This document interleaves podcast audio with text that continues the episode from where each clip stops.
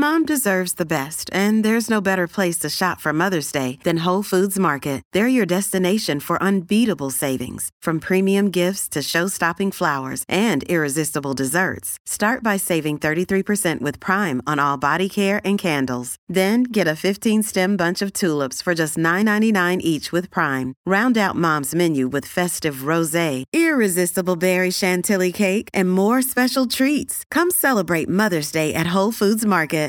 So, we got a story today about a sexual pursuer. George is going to tell us all about male sexual pursuers. Hey, you're listening to Foreplay Radio for couples and sex therapy, and I'm Laurie Watson, your sex therapist. And I'm George Faller, your marriage therapist. We want to take a wide lens on sexuality and talking with you about what we've learned as experts in the field on how you bring your body, your mind, and your brain to the sexual experience. We want to expand people's perspective of just talking about sex, that it's not something to be avoided, it's actually something to embrace and to lean into with an openness to be changed by what you hear. Something I might know a little bit something about. All right, so Good.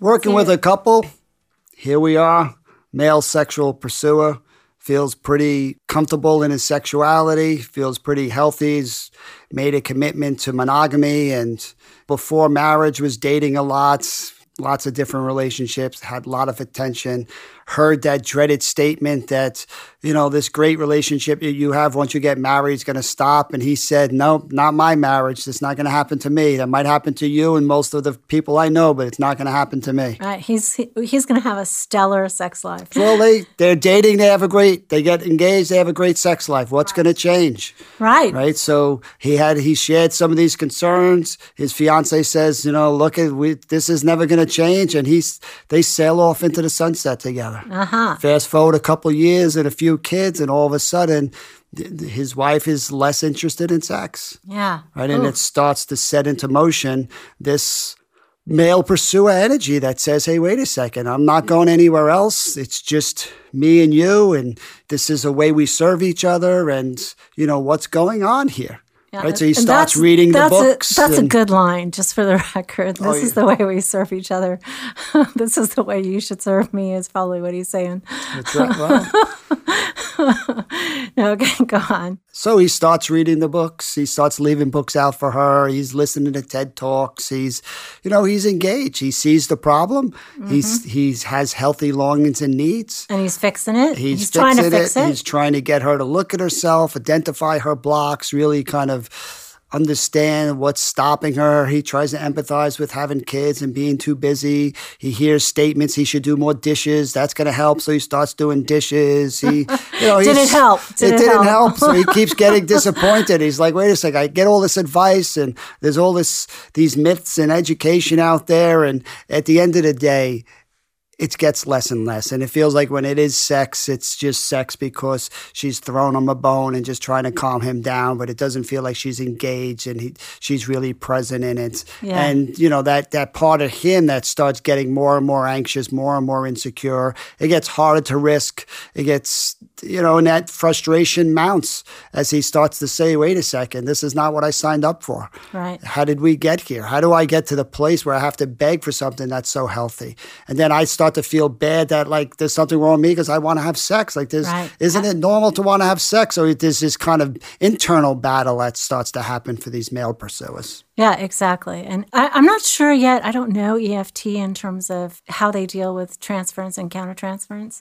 But as you're going to have to teach me all that. But as you talk, it honestly hits my heart. And this is what I often feel like in session with either gender, actually, of, of sexual pursuer, like this healthy part that defines us apart from all other kinds of relationships is sex. I mean, once we've committed, if we're just committed and not having sex, we are friends. We are not married people.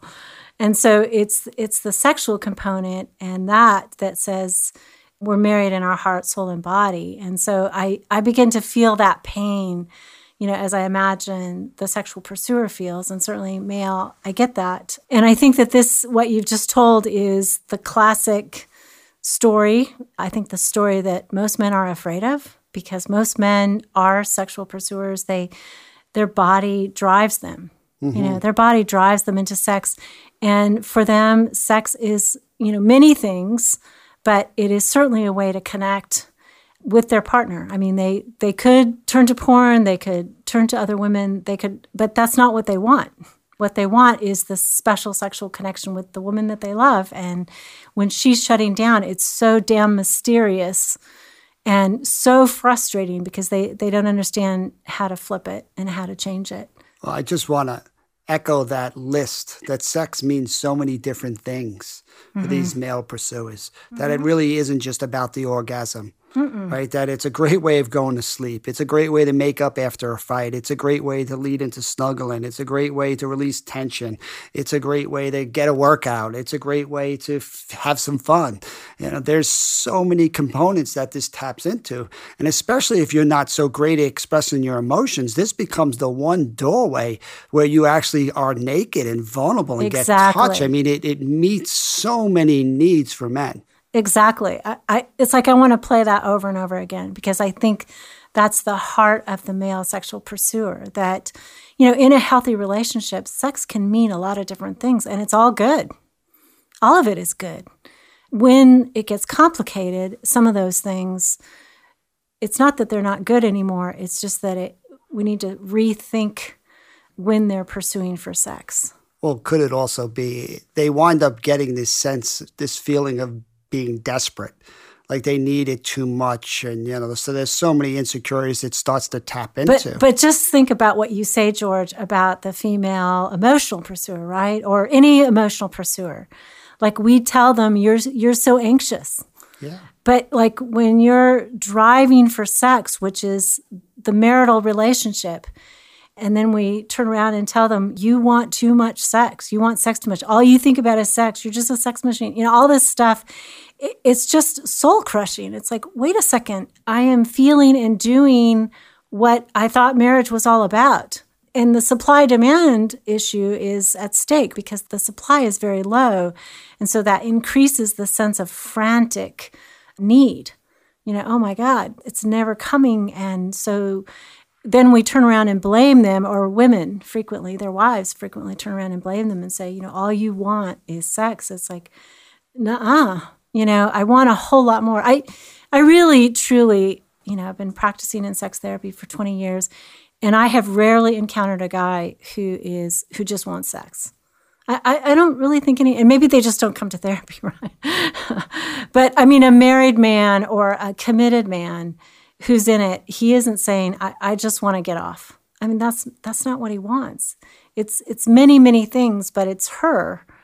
And I think that the idea of just having sort of service sex or sex that is checking off the list, it is soul crushing mm. to experience that because they're not wanted. And I think more than some of some of that misconception we can help with. I mean, I know a lot of these male pursuers that we're talking about because of the cultural messages that they get or they watch porn or whatever they see. You know, sex always starts with two people hot in desire. Mm-hmm. You know, so that's what they're expecting. They're hoping their partner's showing up that way. Exactly. Right. And when their mm-hmm. partner can't, they're already starting off with the rejection, right? Mm-hmm. Right out of the gate, mm-hmm. Mm-hmm. which isn't a you know, that's a break put it onto the to the sexual encounter. So I mean, I do think helping these male pursuers recognize that sometimes their partner's willingness to just show up and engage in a process is about the most loving thing they can do. Mm-hmm. Right. And, you know, what is the starting point? Is the starting point hot mutual sex, or is the starting point a willingness to just be with each other and open up that space to see what's going to happen? And what's the finishing line? Is the finishing line both of them passing out in a mutual orgasm, or is it the finish line, you know what, just to kind of be connected to each other? Mm-hmm. I mean, I think a lot of that takes some of the pressure off so much that's gonna getting these mixed signals that are being sent in this these negative patterns we're, we're trying to talk about. I think that you're right. That unfortunately, it's like a body, a male body is lit with testosterone. You know, so he can be aroused in a heartbeat and imagining, I mean, that her body is not lit and it's going to take her some time. I mean, it's frustrating. I totally get that that's frustrating. If you're a man. I think has every a funny sense of humor.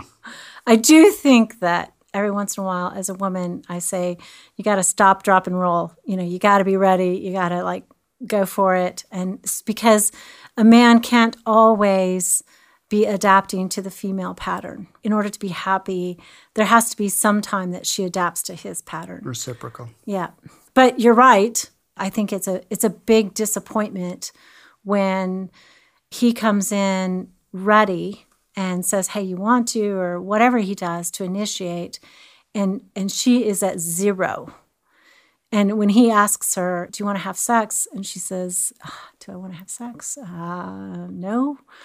You know, you know. What are my options? It's the no wrong and piss him question. off or go through the motions, and that's still going to be not enough. Yeah, it, but it's it's the wrong question.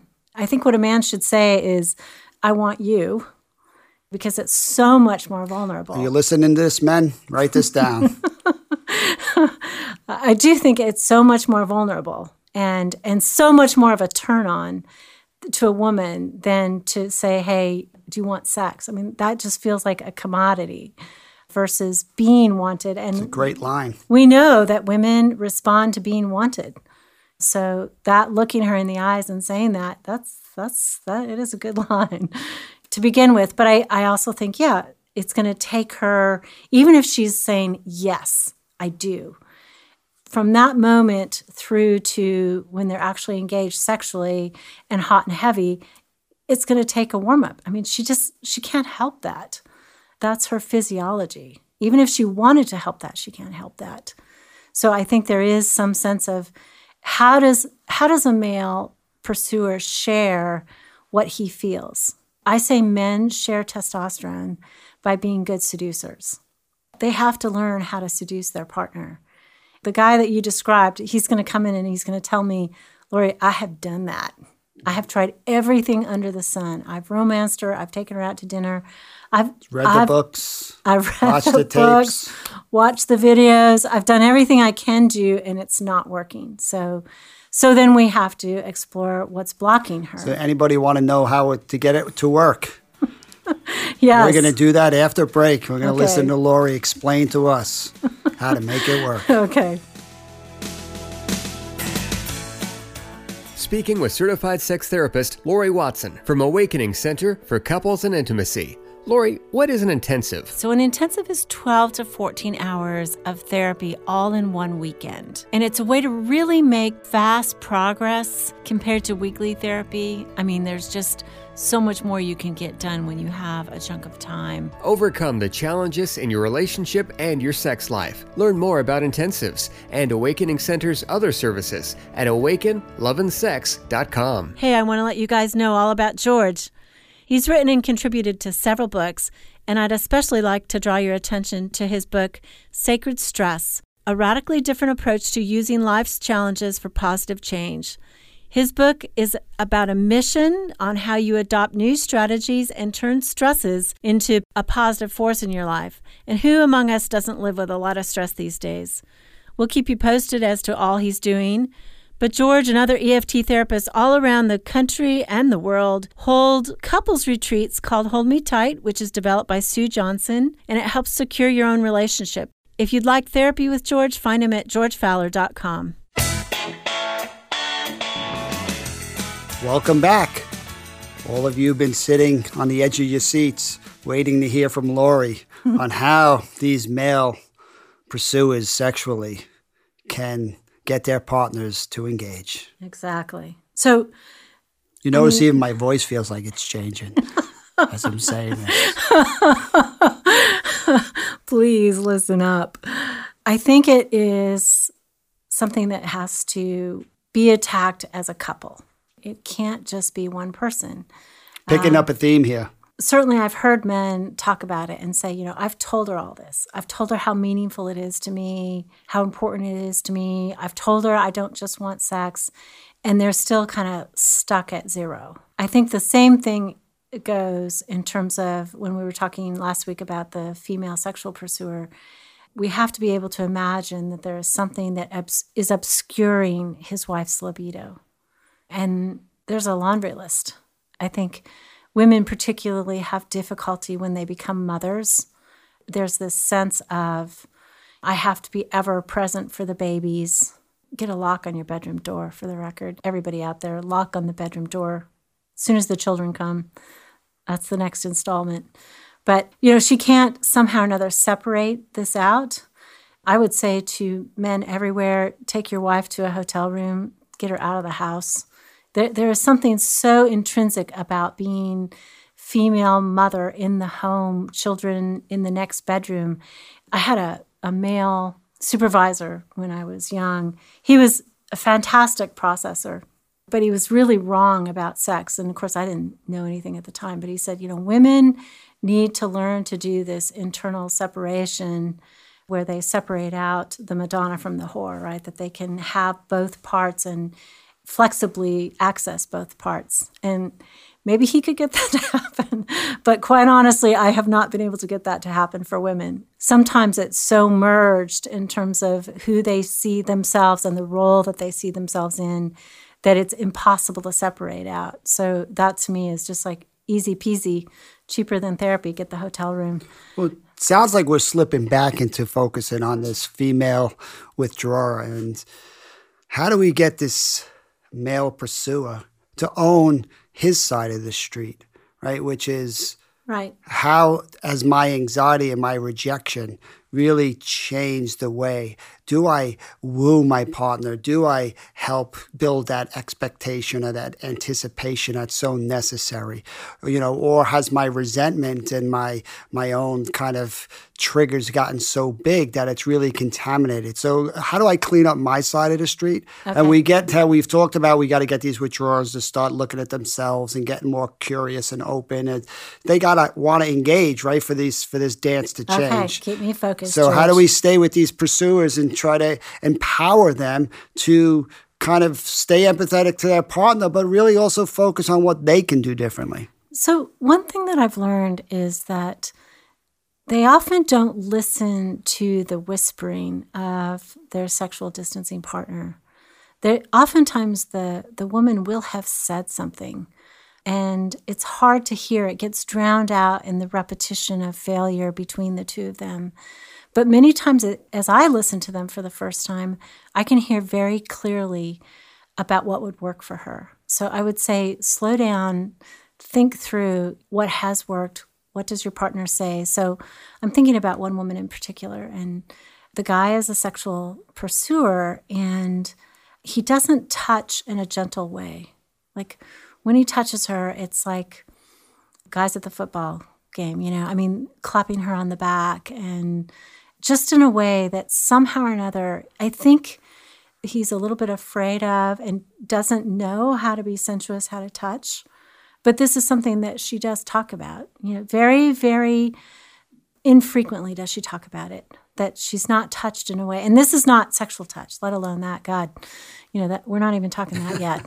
you know, but she he doesn't touch her just in daily living in a way that would turn her on. Right. And that's that's one of the things that she says. I think that women often talk about that they want they want the the buildup. And I think this is a little dicey for the sexual pursuer because he'll say, Yeah, you know, I sent her this text, right? And, and sometimes the language is off. So it doesn't always have to be soft language. I mean, sometimes women like other kinds of language, they're fine. But you have to know what kind of language your partner needs and likes. For some women, slang is great. Some women, dirty talk is great. Sometimes romantic, fluffy language is all they respond to. So you, you have to make sure that your messaging is attuned to what's going to penetrate, so to speak. Otherwise, they won't take it in. So I would think timing has something to do with it too. Like when do you have these conversations? So often the sexual pursuer wants to have these conversations in bed. Yeah, or after sex. Or That's after a sex. really favorite time of sexual pursuers of tell me what was good about this, how to make it better, which of course the the sexual distancer internalizes as that wasn't good enough. I just rocked your damn world and now you want more. You, you know, it, it, it, so this Not is enough, this right. is a conversation over coffee. It has to be, and not necessarily the next morning, but like Saturday date kind of coffee or breakfast, you know, where they go out and and he asks and he prepares her for that conversation. So, how does the sexual pursuer teach this withdrawer that they can have success in this sexual realm? Okay. Well, this is great because oftentimes he's going to get to that talk, right? And he's going to say, So I, I want to understand you. I want to understand what you need from me. I'm, I'm so, I'd stand on my head for you. I'd do anything for you. And she's like, I don't know what I need. I don't know what I want. But partly, You know, when somebody says, I don't know, you're right where you're supposed to be. I Like love this, trying George. to put words to something emerging. That that's not a sign of somebody being defensive or resistant. They just really don't know. Right? How beautiful that is to see the opportunity in somebody saying, I don't know. Yeah, because there there's so many things often that are emerging in their mind and that they can't decide almost what to start with. What would be safe to start with? That I don't know does mean something, and I think it's. I, I think you nailed it. But of course, when you're the sexual pursuer, right, to hear, I don't know, it's deflating. It's like, okay, I've set this whole thing up. I've done what Laurie and George told me to do. And I've got my partner here who's not going to give me any more than I've gotten in the last so many years. It's really hard to stay patient. So what I would add is it is there has to be room for that pursuer's vulnerability. Mm-hmm. Right? It's always bad timing whenever they want to bring it up. It but they have to also see the value that they deserve to see themselves in these places. It's normal when you're rejected to feel insecure and doubt your own worthiness or lovableness or how attractive you are. That that's really when we need reassurance the most when we kind of get down on ourselves. Mm-hmm. So we have to figure out a way to help these pursuers bring that message that's really asking for help. Unfortunately, it comes across as criticism, which makes that partner go further away, mm-hmm. right? But how do these pursuers say, hey, I get, you know, you're not always in a move and you might have things going on physically with you, and I really try hard not to take this personal.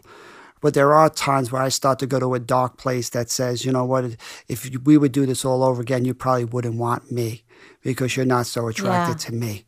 Right? It's that painful, scary place. It's Like, being out in orbit, right, with without any tether to their partner that they are feeling. like they're going to need reassurance in those places and even if the partner can't physically provide you know the sexual intimacy can they give that reassurance that says hey i still want you Mm-hmm. you know there are things getting in the way but you know there's no doubt in kind of how i see you in these places mm-hmm. right which is again i think that's the the growing part of what uh, misses can do in marriages and relationships, right? It's like it, it starts to tap in. It's redemptive if I can go to the darkness and my partner can come with light. Mm-hmm.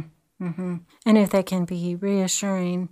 I think what you said struck me because it's really about the safety in being desired mm. that you're talking about that feels I think that's such proof for men because they feel it so much in their body that it, it feels like proof when their partner desires them and wants to be sexual with them. And when that's not happening, it it- it feels really insecure.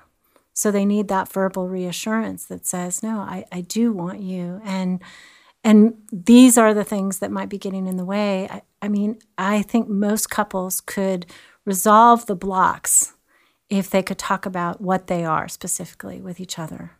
So the good news here is if we could identify that we don't lose desire, we actually kill it with our own anxieties, defensiveness, and blocks. Mm-hmm. That we help both these withdrawers and pursuers start to identify what's kind of messing up this beautiful natural process. And we start to get them to share that with each other and heading towards each other. They're doing the very thing they're not doing that's getting them into trouble. Right. So when these pursuers can really touch their more vulnerable places and share it with their partners, regardless of kind of the outcome, that very act itself is they're on that pathway towards healing. Exactly. And you're talking about Stephen Mitchell, my one of my favorite authors, Can Love Last. Good book for pursuers to read. Awesome. Homework assignment. Pursuers want that. They do. All right. You're listening to Foreplay Radio, Couples and Sex Therapy. Hi, Foreplay fam. The biggest support you can give us is sharing our podcast with a friend. You can find us also on socials Twitter, Facebook, and Instagram, and we'd love your questions and feedback and really do use these to guide our show. We'd also love it if you'd rate and review us. If you're interested in learning more about us and our mission, look us up on our hot new website, foreplayradiosextherapy.com. Call in your questions to the Foreplay question voicemail. Dial 833 My Foreplay. That's 833 the number 4 play. And we'll use the questions for our mailbag episodes. All content is for entertainment purposes only and should not be considered as a substitute for therapy by a licensed clinician or as medical advice from a doctor.